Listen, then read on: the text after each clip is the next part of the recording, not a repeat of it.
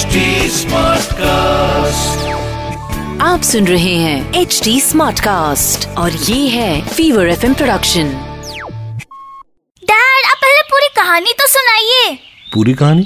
कौन सी? हाँ आपने ये तो बताया ही नहीं कि शिव जी को तो जल्दी गुस्सा आता ही नहीं। फिर उन्होंने गुस्से में गणपति का सिर कैसे काट दिया? ओ तुम्हारी बात ना एक्चुअली सही है।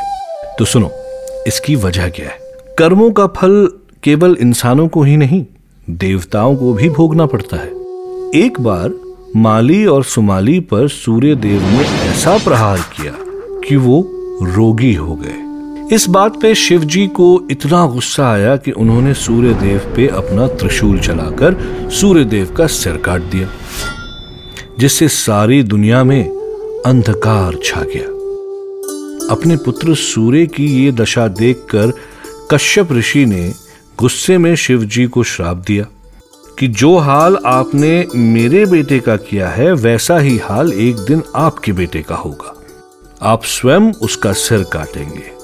ऐसे भयानक श्राप से शिव जी का क्रोध शांत हो गया और उन्होंने सूर्यदेव को जीवित कर दिया। पर जब सूर्यदेव को अपने पिता के श्राप के बारे में पता चला तो वो ऐसे दुखी हुए कि सब कुछ छोड़ छाड़ के चल दिए।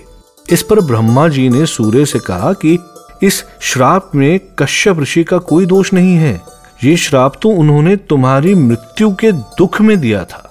इसीलिए तुम जाकर पहले की तरह दिन और रात के निर्माण के काम में लग जाओ।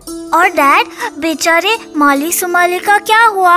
हाँ जैसे ही सूर्य अपनी राशि पर पहुँचे तो उनका तेज इतना बढ़ गया कि माली सुमाली का शरीर फिर से बुरी तरह झुलसने लगा।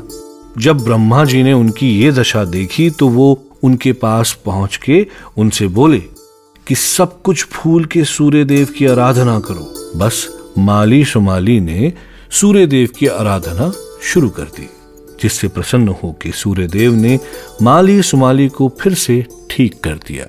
पर बेटा, कश्यप ऋषि का श्राप वो तो सही साबित होना ही था।